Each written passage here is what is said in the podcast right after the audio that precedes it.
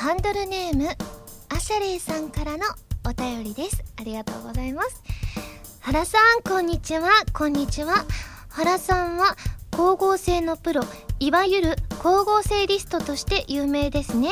私も幼少の頃から光合成リストになるために修行をしていたので原さんのことはよく知っています。光合成リストを目指す者にとってあなたは希望なのです。そんな原さんに頼みがあるのですが未来の光合成リストたちのために光合成のコツを教えてもらえないでしょうか。あと実際に光合成してもらえると嬉しいです。プロの技をどうかよろしくお願いします。そうなんですよね。私あの光合成リストなんですけれどもえな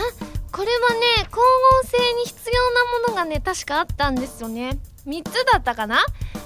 えっ、とねあのいつも本当に自然にやりすぎてね何が何だか今ちょっとその本当に自然すぎて思い出せないだけなんですけれどもまずはお水。お水私好きですからね。お水と二酸化炭素か酸素なんです。えっと二酸化炭素だったかな？二酸化炭素とあとは日光。この3つかな？そうこの3つをですねあの使うんですけれどもなのでコツはよくお水1日3リットルから4リットルお水を飲みつつあの外で飲むんですよね。日光を浴びなければいけませんからね。あと二酸化炭素はですね人間が吐くものは二酸化炭素と言われていますので自分が吐いた息をもう一度吸い直すことがコツかなっていうふうに思います。からえ実際に光合成してもらえると？今はあの日光がないので残念ながらできませんがあのもし屋外でイベントとかある時はご縁があれば披露させていただきたいなというふうに思います。というわけで今週は原由美の光合成リストラジオ。ということでこれ合ってましたかね？今のやつ。私あの昔中学生の時に習って本当におぼろげな記憶なんですけれども合っていたということで昔のことって案外覚えているものなんですね。いやーよかったなというふうに思います。あとですね「ホタルビ発売なんと4日前だそうですよ。いやーもうちょっとですねあの先日ちょうどカンパケをいただきましてですねあの一足先に聞かせていただいてるんですけれどもあのブックレットもねすごくちょっと大人な雰囲気であのちょっとだけセクシーかなっていうのもね写真もありつつ本当に3曲とも素敵な曲になってますのでぜひぜひ皆さんもあのお手に取っていただけたら嬉しいです。よろしくお願いします。ではメールご紹介しますね。ごめんなさいね。あのちょっと自己紹介を忘れてたよというご指摘を今いただきましてですね。あのそうですよね。あのホタルビの話に夢中になって名乗り忘れてしまいました。恐れ入ります、えー、改めましてこんばんは原由美です。原由美のまるまるラジオ略して原まるこのラジオは毎回皆さんのお便りによってタイトルを変えるというちょっと変わった内容になっております。ということでその後にホタルビの話をしなきゃいけなかったんですね。あ大変失礼いたしました。では今度こそメールご紹介します。こちら。ハンドルネームかなたさんです。ありがとうございます。こんにちは。初投稿です。ありがとうございます、えー、第29回でハラリーマン川柳という話題が出てましたね。無茶ぶりコーナーなので冗談だったとは思いますが自分も興味を抱いたのでユミさんが作った川柳に補足をし完成度を上げてみることにしました「はらまる」の魅力を表すには五七五では足りず五七五七七になってしまいましたが気に入っていただけたら幸いです PS 採用されることがあればしどろもどろになってごまかす時の可愛い声で読んでほしいですごまかす時の可愛い声って何でしょうねえじゃあちょっと可愛い声で言ってみますね。えなんだろうな。でもこれすごいんですよ。いきますよ。ご飯好き。お水も大好き。原由美の今年も元気。はらまるラジオ。ハートですね。原由美のの後にも星ついてますから私のなんかあの良かった部分を継承してくださったあの川柳作ってくださってありがとうございます。では次のメールでございます。こちら、えー、ハンドルネームニフルさんです。ありがとうございます。ハラミこんばんは。こんばんは。ニフルと言います、えー、第29回放送のスパイラルモーメントを拝聴しました。イントロから疾走感あふれるかっこいい曲ですね。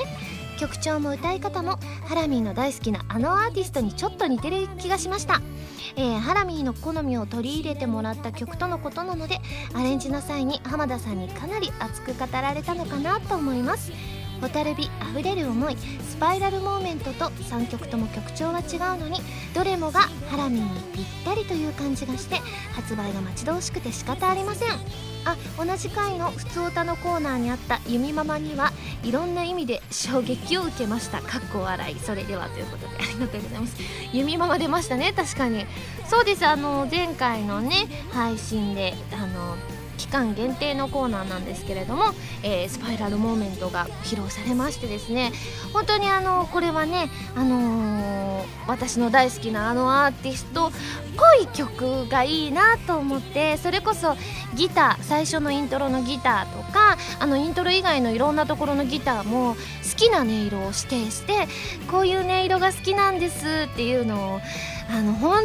当に反映してくださって私も理想通りの曲ができたなっていうふうに思いますね。であのキーとかはねちょっとあの低めで最初は本当にレコーディングも苦労したんですけれどもあのかなり回数を取っていただいてですねあのどうにかどうにか歌い切ることができて私もお気に入りの1曲となりましたなのでねあと4日後にはですね皆さんたくさん聴いていただけるかと思いますので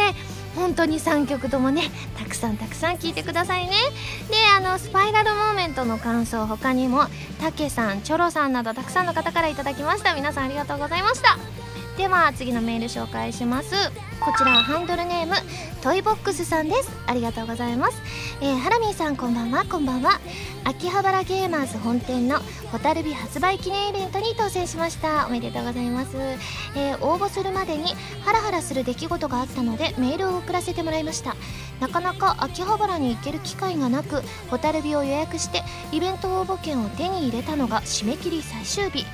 とポストのハガキ回収する最終時間を見てみるとなんと1時間を切っていました。急いでハガキを買いにコンビニに行きましたがなかなか売っておらず3軒目でようやくハガキと海苔を購入。えー、店員さんにペンを借りてその場で記入し当たることを祈りながらポストに投函しました。はがき回収時間まであと30分ほどでした。かっこ笑い。その後閃乱カグラのコラボをやっているラーメン屋さんで雪泉の爆乳ハイパーニューニュー野郎ラーメンを食べて帰りました。美味しかったです。一緒に街を走り回った友人にイベントに当選したことを話したらとても喜んでくれました。今からとても楽しみです。それではということでいやーおめでとうございます。秋葉原ゲーマーズさんのってことはね何でしょうね。これ歌を歌うイベントですかね。うんきっとそうだと。ゲーマーズさんはね割とこうスピーカーとかもしっかりあったりするのできっとねあの歌とかも歌ってるんじゃないかななんていうふうには思うんですけれども。あの今回3曲ありますからね。どの曲を披露するのか私もとても楽しみです。皆さんねあの参加される方はぜひぜひ一緒に盛り上がりましょう。ありがとうございます。では次のメールいきますね。こちらハンドルネームシムーンさんです。ありがとうございます、えー、ハラミこんにちは。こんにちは。セカンドシングルの「蛍火」の発売日の3月27日がいよいよ間近に迫ってきましたが、えー、3月14日発売の音楽情報誌「What's in 4月号」にも蛍火のインタビューが掲載されているそうですね。普段あまり買ったことがない雑誌なので本屋さんに行く前に雑誌をチェックしとこうと思いネットショップで表紙画像を確認したところ驚きましたなんと蛍火インタビュー掲載の4月号の表紙はハラミーの大好きな某ラルクさんなんですね。これは何という偶然なのでしょうか。それとも大人の力的な何かが働いたのでしょうか。何にせよハラミーにとって記念すべき一冊になりそうですね。よろしかったらインタビューの時のお話など教えてください。それではということで。もう私ねすごい興奮しましたよね。あの最初にあのこうこの日取材がありますって言って事務所からあのその媒体さんのお名前を聞かせていただいた時に「ワッツインさんです」って言われてでもちろん私はツインさんもよく知ってるんですよ。あの本当にラルクフォンからしたらすごく崇高な雑誌なんですよ。あのよくラルクも載っていてであの表紙であの関東特集されると本当に何十ページって撮り下ろしの写真があってインタビューもがっつりしてて私も何度買ったかわからないような雑誌だったんですね。なのであの最初本当に事務所から聞いた時聞き間違いなんじゃないかと思ってなんか別の「ワッツイン」っていう他の雑誌もあるのかなと思ってドキドキしながらその取材の現場に行ったらあのちょうどその時出てるワッツインを出してくださって私のワッツ私のじゃないんですけど私が憧れ続けたワッツインだと思ってすごい興奮しましてインタビュー中もねあの本当に私にとってこの雑誌に載れるということは大きな意味があるんです。よくラルクが載っていてっていう話をしていたのであのちょうどあのインタビュアーさんもですねあのあじゃあいつかラルクと一緒に乗れるといいですねみたいな。それを目指して頑張りましょうみたいな感じで他の方とかもあつもし次リリースがあったら今度はラルク合わせで行くときっとそういうの叶うんじゃないですかみたいなことをちょっと冗談めかしてたではあったんですけれども言ってたらなんと私これねラルクのファンクラブのメールが来るんですよ。ちょっとラルクの情報とかがあの載ってあるメールなんですけれどもそこにあのマガジン情報3月14日発売の「ワッツインに関東特集されますみたいなメールが来てこれって私が乗るワツインのあれと一緒じゃないの？と思ってすごい興奮しましたね。ラルク友達からもあの何人かあのそのニュースを聞きつけてですねよかったねっていう風にメールもらったりしてですね。私本当にあの保存用とか見る用とかいくつかねあの本屋さん行って買いに行こうと。あの今まだねあの現在出てない時点での収録なのでちょっと発売になったら速攻買いに行きたいなというふうに思います。なのでまだ皆さん見てないよって方がいらっしゃったらぜひぜひお手に取ってみてください。よろしくお願いします。では次のメール紹介します。こちらハンドルネーム井出さんです。ありがとうございます。ハラミーさんこんにちは。こんにちは。初めてメールします。昨年末に行われた今井あさみさんのライブ映像化の詳細が発表されましたね。ハラミ出演部分もそのまま映像化されるとのことですが歌詞変更前の溢れる思いが聞ける貴重な映像なのでとても嬉しいです。さらにオーディオコメンタリーの方にもハラミーが出演されるとのことなので今から発売がとても楽しみです。ところでずっと気になっていたことがあるのですが溢れる思いのサビ部分でハラミーの手を振る速さが後ろのダンサーさんの倍ぐらい速かった気がするのですがきっと僕の気のせいですよね。早く映像で確認したい。かっこ笑いって。気のせいって言いたいんですけど倍速で撮ってますねこれ。私ねあのリハーサルの段階から倍速で撮っててで周りの方が倍で撮ってるよってあのこれ本番間違えないように気をつけてねって言われててそこをずっと練習してたんですよね。で私本番間違えてなかったと思ってたんですけれども本番も倍速で撮ってたそうなのでちょっとね恥ずかしいって感じなんですけれどもその辺も温かい目で見ていただけたら嬉しいです。そしてあのね今今というかあの4日後に発売になるあの蛍火に収録されてる「溢れる思い」とはあのちょっとね歌詞変更されたのが今現在のやつなので変更前の「溢れる思い」を聞けるっていうのも本当に貴重なことでございますのでぜひぜひそちらもチェックしてみてください。よろしくお願いします。では、えー、こちら次ですね。ハンドルネームひーさんです。ありがとうございます。ハラミこんばんはこんばんは。ファミ通コンビニでサラミと合わせて買ってきました。戦乱神楽のユミさんのキャラ作りについてやゲーム料理ギターのお話そして水についての熱い語りまで盛りだくさんのインタビュー内容ですごく面白かったです。写真も可愛くてカラーで4ページなんてファミ通さんありがとうございます。とお礼を言いながら読んでしまいました。PS 私もお水は高度が低い方が好きです飲みやすいですよね。ということであのお手に取ってくださった方が本当にたくさん多くてですね。写真もねあのたくさん撮っていただいてで何枚か掲載していただいててですね。あのはらまるポーズをやってたパターンもあったんですけれどもパッて見たらあ採用されてないがみたいなのもあったんですけれどももでもねそれ本当に素敵な写真がたくさんあったのであのー、本当に厳選された写真が載っていますのでまだねあの見てないよって方はですねそのバックナンバーがネットで買えるとのことでございますのでぜひぜひネットで探してみていただけたら嬉しいです。あのこちらの感想他にも彦さんなどたくさんの方からいただきました。ありがとうございます。ではメール最後です。こちら、えー、タコツボ軍曹さんです。ありがとうございます。ハラミこんばんはこんばんは、えー、先日はらまるのツイッターアカウントより小説「オーバーロード」さん先決の戦乙女の特典オーディオドラマにハラミーがご出演との報告があり早速予約してきました。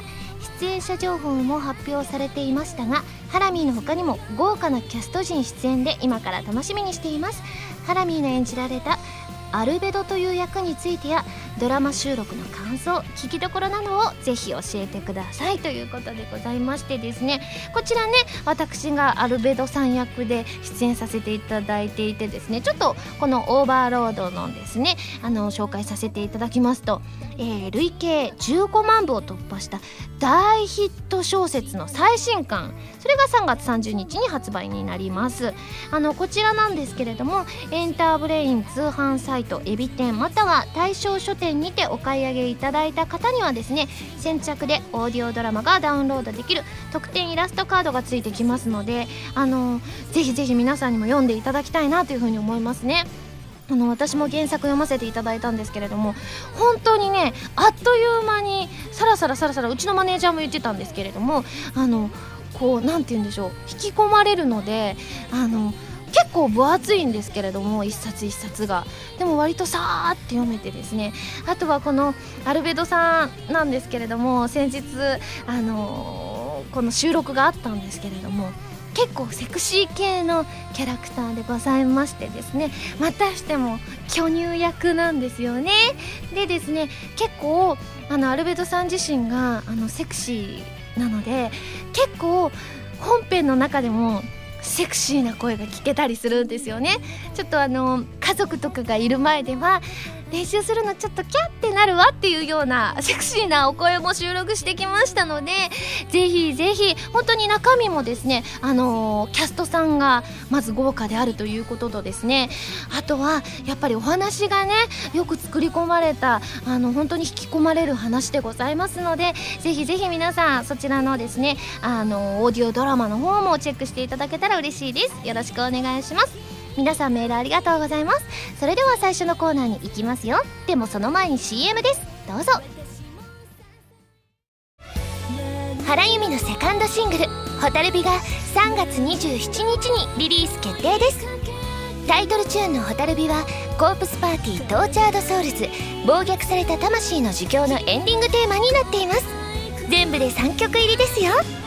とっても切なくてでも温かい素敵な楽曲が出来上がったのでぜひ聴いてくださいね。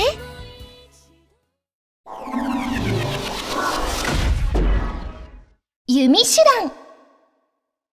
このコーナーは全国各地の名産など私原由実が実際に食べて皆さんに広めていくコーナーでございます、えー、今回も名産をいただいて最大で星3つまでで採点させていただきたいと思います、えー、今回はメールをいただいている分でございましてまずえー、とハンドルネーム南風パワーさんです。ありがとうございます、えー、ハラミこんばんは。こんばんは。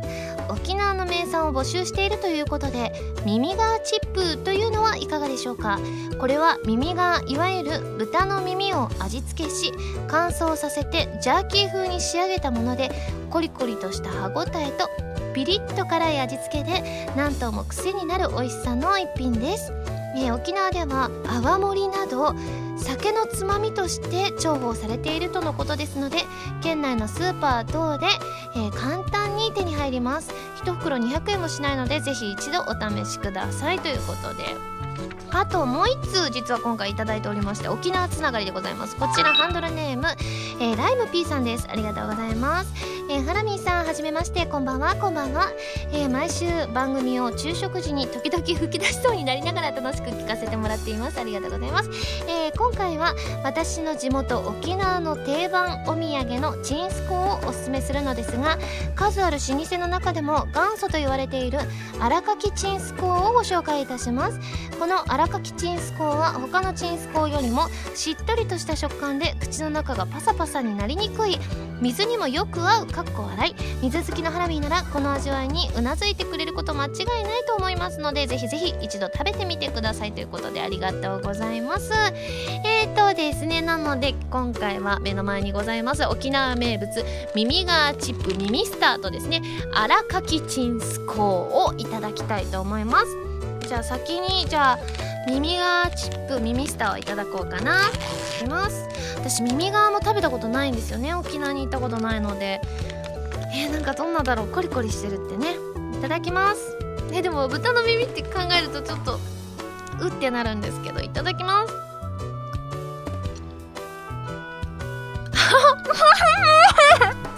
私これすごい好き。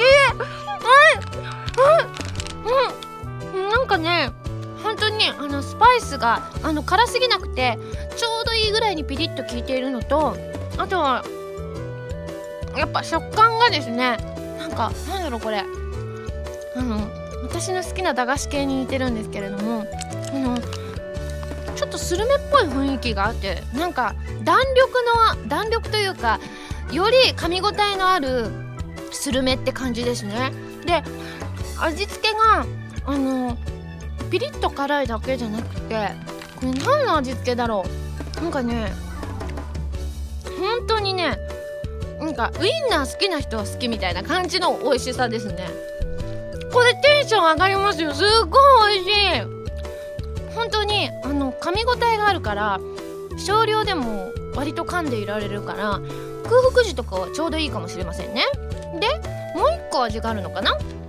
さっきのがピリ辛味。今回タコス味もあるということでちょっとタコスもいただいてみたいと思います。いただきます。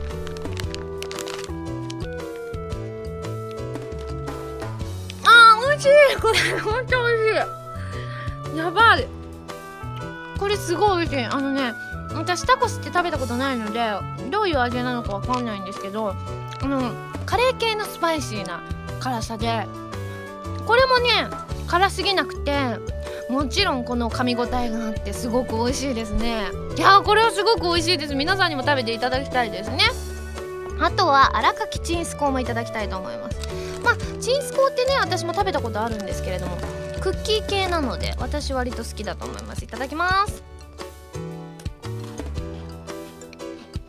うん美味しい。これも美味しいです。あのなんだろうな。確かにおっしゃる通り他のチンスコーだともっとパサパサすると思うんですけれどもいいぐらいにしっとりなんですけれどもやっぱりクッキーの持つちょっとしたなんかあの何て言うんでしょうね。いい意味のパサパサ感もあってですね。で甘さもね程よい甘さですごく美味しいです。うん。厚みがあって結構美味しいですね。いやほんと両方美味しい。沖縄の名産ってこんなにも美味しいんですね。ちょっとテンション上がりました。水もいただきましょう。うん。あ水にもよく合う。ほんと美味しいです。ごちそうさまでした。では早速採点をしちゃいたいと思います。まずは、えー、耳がチップ耳スターのユミシュランの評価は星。3つです。これも当然星3つですね。そして、え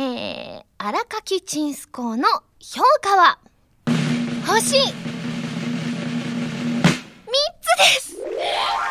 めちゃくちゃ美味しくて、あの、本当にね、あの、両方星3つなんですけど、本当にいつもこう食べてて、この2つは星3つ水準なんですけど、特にこのミミスターの方はね、3つ以上つけたいって思うぐらい私好きでしたね。いやー美味しくいただきましたので皆さんもぜひぜひ食べてみてください。なので今回もですね感想を生 CM として披露したいと思うんですけれどもじゃあこんなにねせっかくテンションが上がったので耳がチップの方で CM 作ろうかな。え何にしよ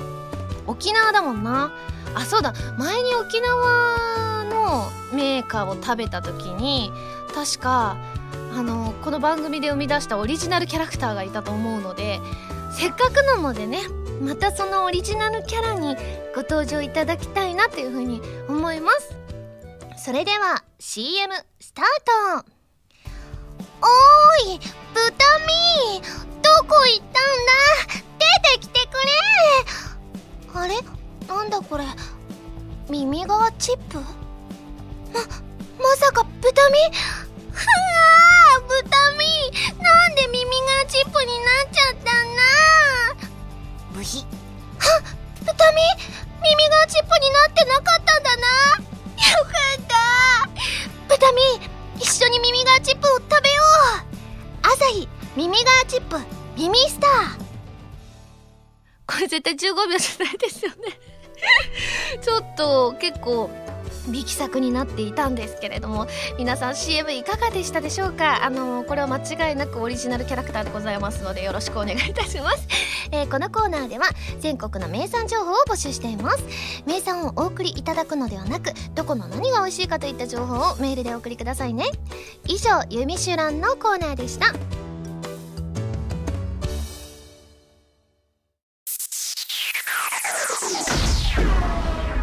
レッツ！き語りスト。このコーナーは私がギターのコードなどの数々のテクニックを覚えて立派な弾き語りができる人その名も弾き語りストを目指していくコーナーでございます。今回もあさみさんのバンドプラス A のギタリストカズーさんこと山口和也さんの本一番わかりやすい入門書エレキギター入門を教則本として練習していきたいと思います、えー、こちらは全国の島村楽器さんで買えますので気になる方はぜひチェックしてみてくださいね。はいということでですね先週はですね8ビートのストロークをやったんですけれども皆さんお聞きいただいたら分かります通りあの散々な結果になりましてですね何度も何度も挑戦させていただいたんですけれどもなので今回はそのリベンジということでですね再度8ビートのストロークパターンを弾いていきたいと思います。また同じようにですね C と G のコードを使って、えー、8ビートのストロークをやってみたいと思います。これ今回はねあの始まる前に結構練習したのできっとねすんなりいけるはず。まず普通に歌わずにやってみますね。いきますよ。はやちょっと待ってくださいよ。いきます。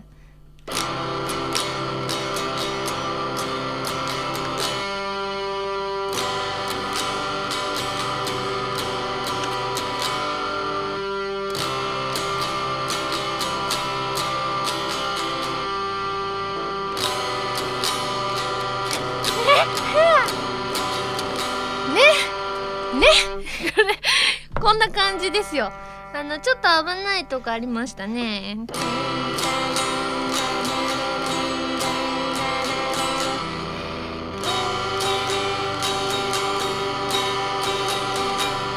かなりすんなりいったんじゃないでしょうか。問題はねこれでね歌が入って前回できなくなったのでちょっとね今回はねあの前回の二の舞にならないように頑張りたいと思います。ということで今回もですね、えー、弾き語りのキーワードを発表したいと思います。まずはハンドルネーム星さんの「今でしょ」最近話題ですよね。番組でかなり見るあのー、東進ハイスクールの林先生っていう講師の方だったと思うんですけれども最近流行りで今でしょっていうのはよく耳にしますね。そして、えー、次がハンドルネームりょうさんの夜食。まあそうですよね。夜食の話前回とかなってましたからね。あとは美メーダーさんのエビフライ。これはですねあの私に書いてほしい絵ということであの丸太あの募集させていただいた時にですねあの絵日記を書いてくださいというのがあってそれでね書かせていただいたお話の中にお話というか絵日記の中にエビフライが含まれていてあのまだ見てないよって方はぜひはらまるブログの方でチェックしていただきたいなというふうに思います。ということで今でしょ夜食エビフライを使ってはあドキドキのき語りスタート。食のエビフライランラランラララ食べるの一体いつだよ今でしょ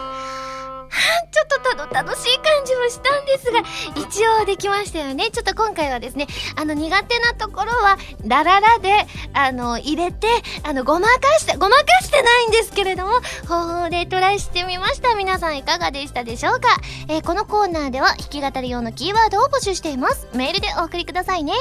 以上、レッツ弾き語リストのコーナーでした。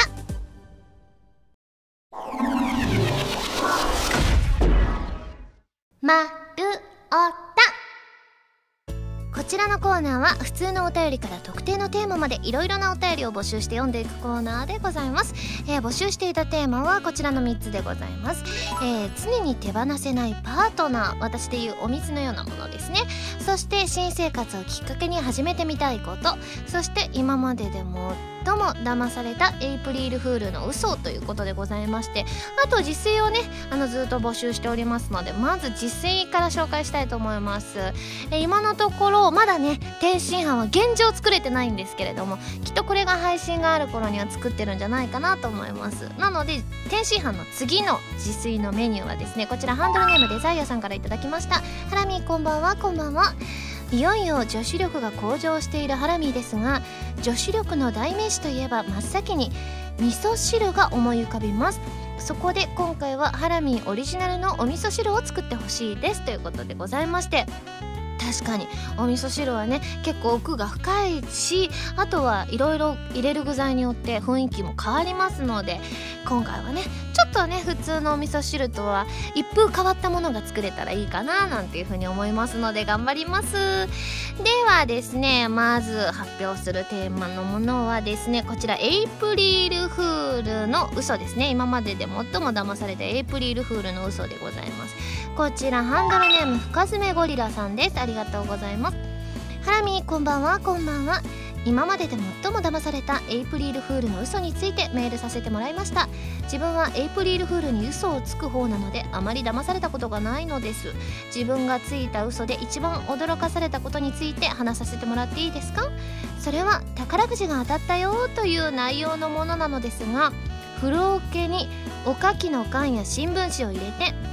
その上から自分の全財産のありったけのなけなしの1万円をかぶせ1万円札がめちゃくちゃたくさんあるように見せた画像をつけて友達にメールを送信しました。数分もしないうちにたくさんの友達からの電話の嵐でした。かっこほとんど全員が何かおごれと言ってきました。疎遠だった友達からもメールが来たりちょっとしたパニックになってしまいました。かっこ笑い、えー、自分は毎年何かしらの大掛かりな嘘をついているのでこの時期は楽しみです。ではではということで。これすごいですよね。よくできてますよね。風呂系にそんなにいっぱい入ってたらもうよっぽどたくさんの1万円札がないとねえ風呂系いっぱいにできませんからね。でも皆さんからメール来るってねすごいですね。もう4月1日だから嘘っ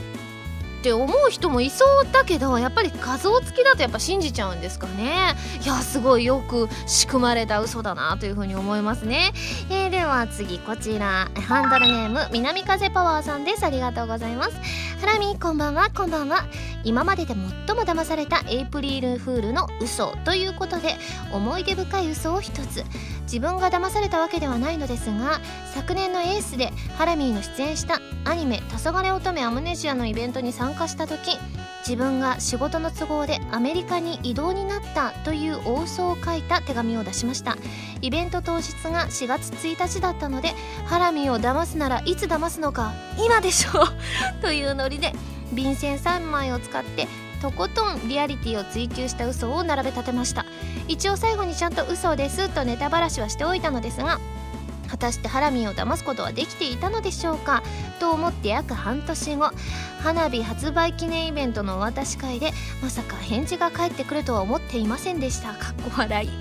騙した騙されたというより一番びっくりしたエイプリルフールの嘘話でした。ということで覚えてます。私もね皆さんからのいただいたお手紙読んでるんですけれどももちろん読んでるんですけれどもあのですね私覚えてます。電車の中で読んでてアメリカに移動みたいな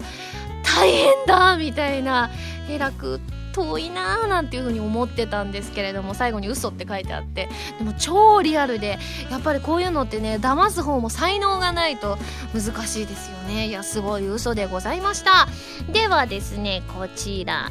えー、次のテーマですね。こちらは、えー、新生活をきっかけに始めてみたいことということでこちらハンドルネームまやぴーさんからいただきました、えー、新生活をきっかけに始めてみたいことですが、えー、特に新生活が始まらない自分は4月からの新年度ということに置き換えて考えました。うんとりあえず元気な挨拶を心がける。挨拶は実生活でも基本なことですが元気で明るく挨拶すれば自分も相手も気持ちいいじゃないですか。そう思ってやってみたいと思います。ということでやっぱり挨拶が元気いいといいですもんね。あのー、割とうちの業界は挨拶は大事っていう風にね最初養成所とかでも教えられるので私もね挨拶する時はこう気をつけてなるべくね明るくあの邪魔にならない程度の大きな声で挨拶しようというふうに心がけてますね。やっぱりね元気に挨拶されると聞いてる側もすごく気持ちいいので皆さんもぜひぜひ実践してみてください。では次のメールです。こちらラジオネーム、えー、汗臭い花くそくんさんです。ありがとうございます、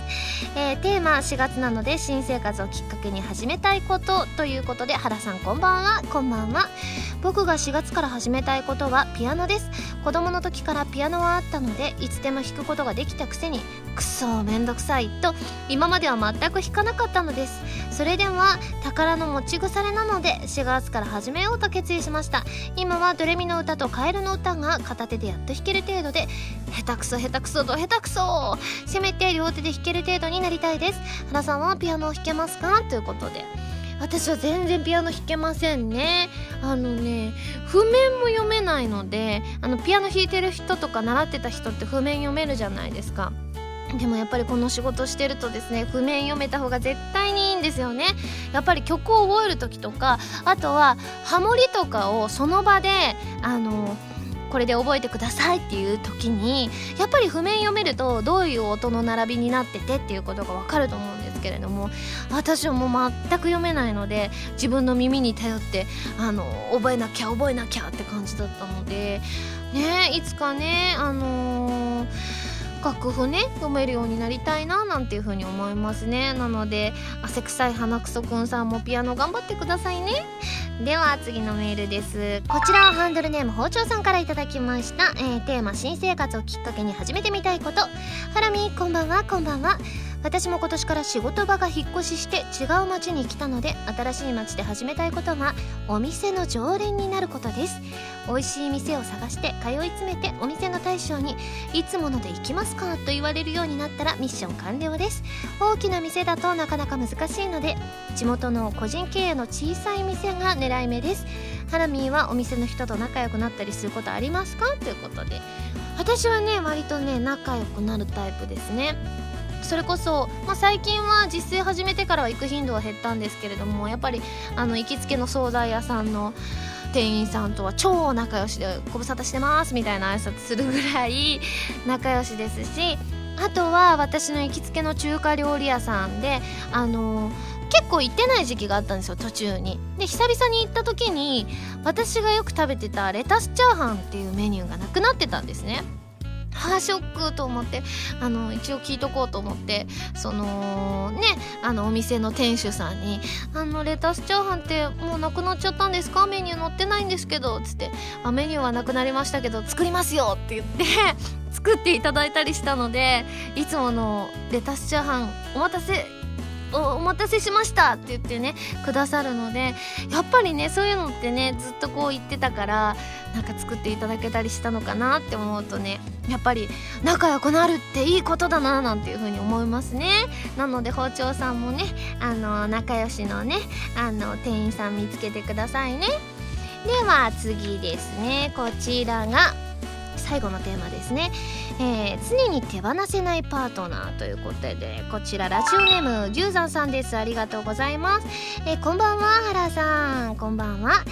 えー、常に手放せないパートナー。それは買ってから約3年ほど使い続けているイヤホンです。アイマスの原さんの歌をより堪能できるイヤホンが欲しい。と秋葉原の家電量販店や専門店を渡り歩きフラワーガールやワンステップをえー、あまたのイヤホンで聴き比べた中から選んだ1本だけにかなり愛着がありますね。音漏れしない。遮音性バッチリ。何より女性ボーカルが際立っている。と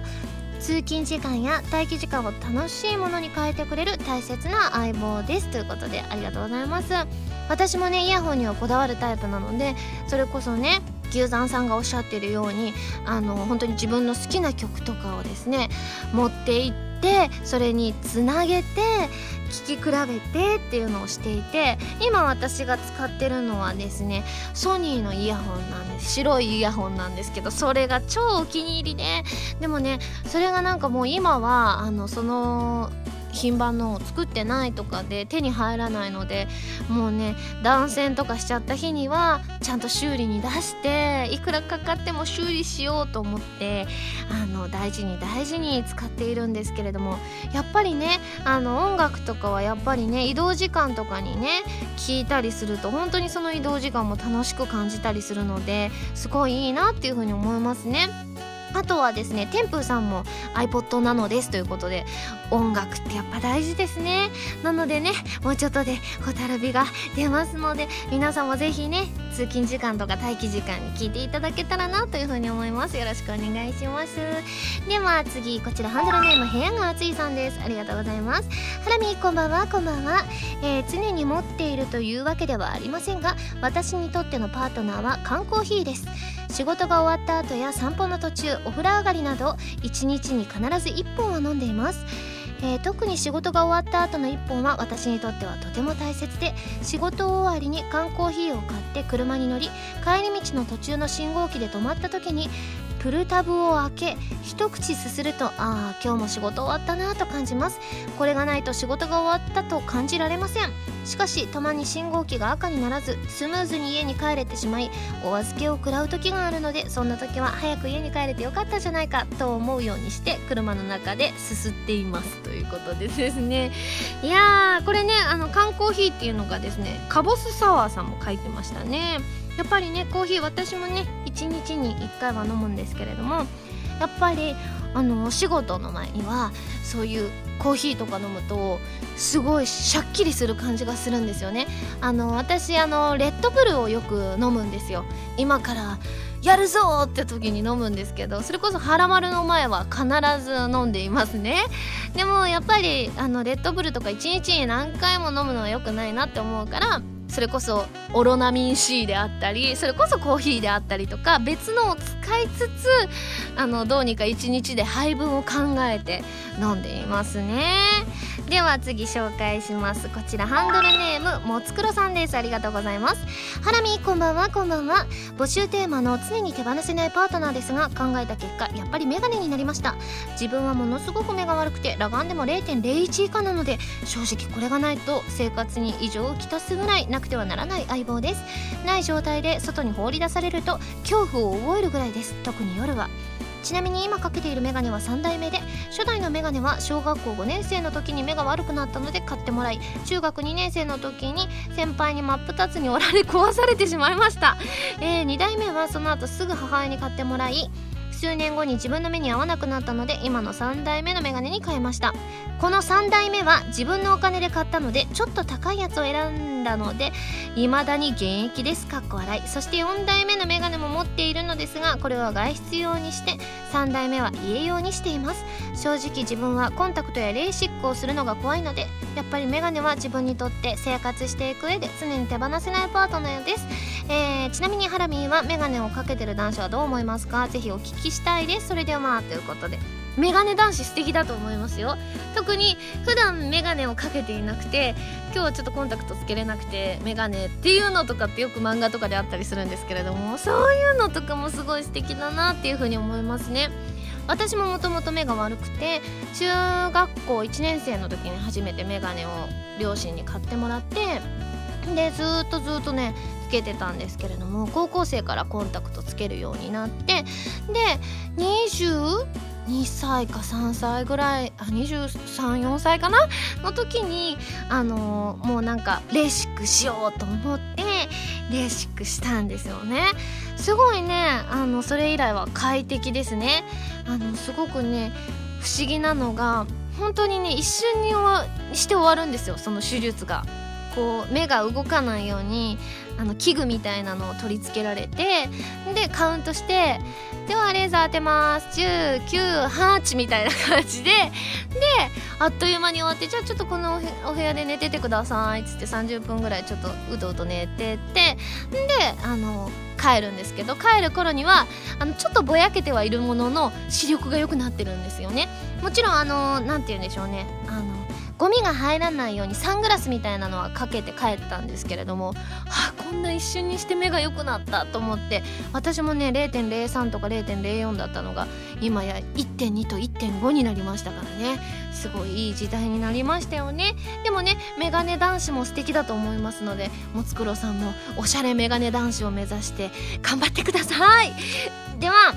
こちら最後です。ハンドルネーム夏目さんです。ありがとうございます。ハラミースタッフの皆さんこんにちは。こんにちは。常に手放せないパートナーということでメールさせていただきました。私はスマホですね。電話としてもそうなのですが手帳的な感じで仕事に欠かせないものとなっています。ただ1日に使っていると電池の消耗が激しくて電池切れになった時は非常に困ります。そういった意味では充電器もセットでパートナーということになりますね。ハラミはスマホをどのように使っていますか？何かいい感じのアプリなどありましたら教えていただけると嬉しいです。ではではということでやっぱりあのね携帯電話とかスマートフォンですって書いてらっしゃる方は多くてですねくずりさんとかてゆてゆさんもそう書いてくださっていましたね。そうですね。私もないとねすごい不便だななんていうふうに思うんですけれどもあおすすめのアプリなんですか？って聞いてくださってますので何でしょうね。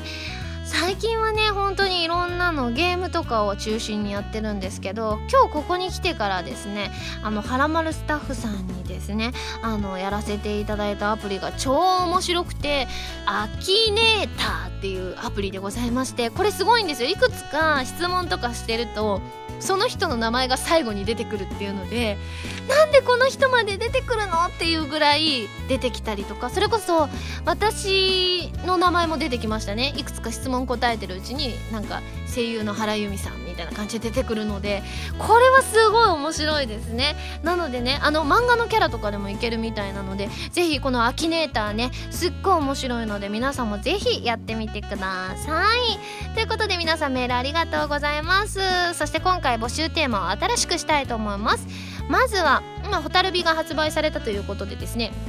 帯のところにいつもキャッチコピーが書いてあるんですね。ちなみに今回はえっ、ー、と儚く強く美しい思いあなたへっていうのがキャッチコピーなんですけれどもこれいつもねあのスタッフさんがあの考えてくださっているということでございましてですね皆さんにもぜひちょっと考えていただきたいなというふうに思いましてですね蛍火のキャッチコピーとあとはですね、えっ、ー、と、おすすめの iPhone アプリ、まあ、さっきみたいなね、面白いアプリを書いてきてください。そしてですね、私におすすめの旅行先ということで、この3つでよろしくお願いします。丸太ではテーマのお便りからそれ以外のものまでいろいろなお便りを募集していきます。どしどしご応募ください。以上、丸太でした。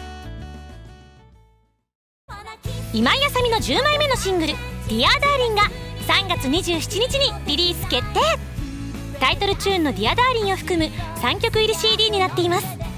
あなたの笑顔にあと3センチ。可愛くて元気な楽曲に仕上がりました。ぜひ聴いてみてくださいね。おーいブタミーどこ行ったんだ？出てきてくれ。あれ？なんだこれ？耳側チップ？ままさか豚ミふわ豚ミなんで耳がチップになっちゃったんだ？ブヒ。は豚ミ耳がチップになってなかったんだな？よかった。豚ミ一緒に耳がチップを食べよう。朝日耳がチップ耳スター。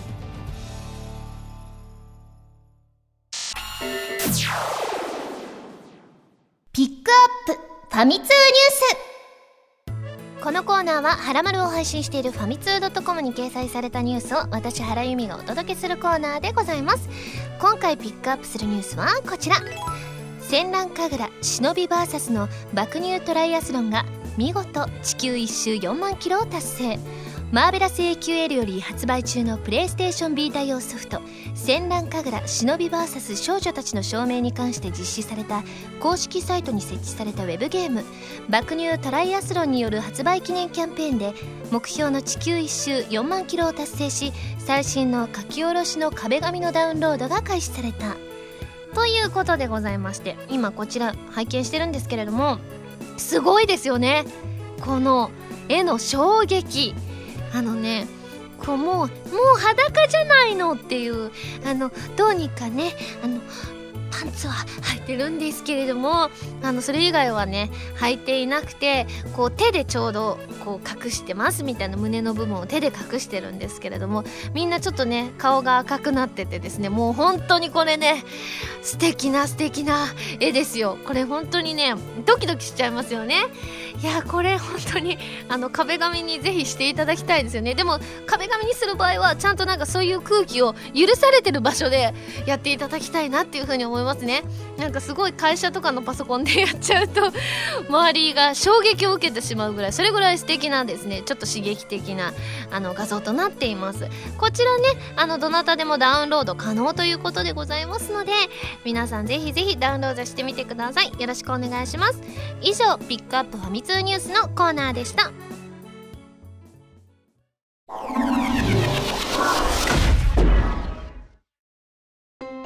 エンディングでございます。それではここでお知らせです。私のセカンドシングルが3月27日に発売されます。表題曲は「ホタルビ」OVA コープスパーティー Tortured Souls 暴虐された魂の呪叫のエンディング曲になります。そしてカップリングには「はらまる」のオープニング曲に私が歌詞をつけた溢れる思いとさらなる新曲「 Spiral Moment」が収録されます。ぜひご予約お願いします。そして先週もお伝えしましたが蛍火の発売前日である3月26日の火曜日に蛍火発売記念生放送をすることが決定しました。3月26日の夜にニコニコ生放送で配信しますのでぜひぜひご覧くださいね。詳細な情報は今後はらまるのブログページで発表していきますのでそちらもぜひチェックしてください。番組では皆さんからのメールを募集しています。ふつおたはもちろん各コーナーのお便りもお待ちしています。メールを送るときは題名に各コーナータイトルを本文にハンドルネームとお名前を書いて送ってくださいね。メールの宛先ははらまるのホームページをご覧ください。次回の配信は2013年3月30日土曜日になります。この日はなんとアニメコンテンツエキスポコーブスラジオの公開録音の日でございます。なのでね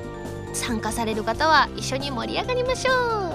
それではまた来週土曜日にハラマル気分でお会いしましょう。お相手は原由美でした。バイバーイ。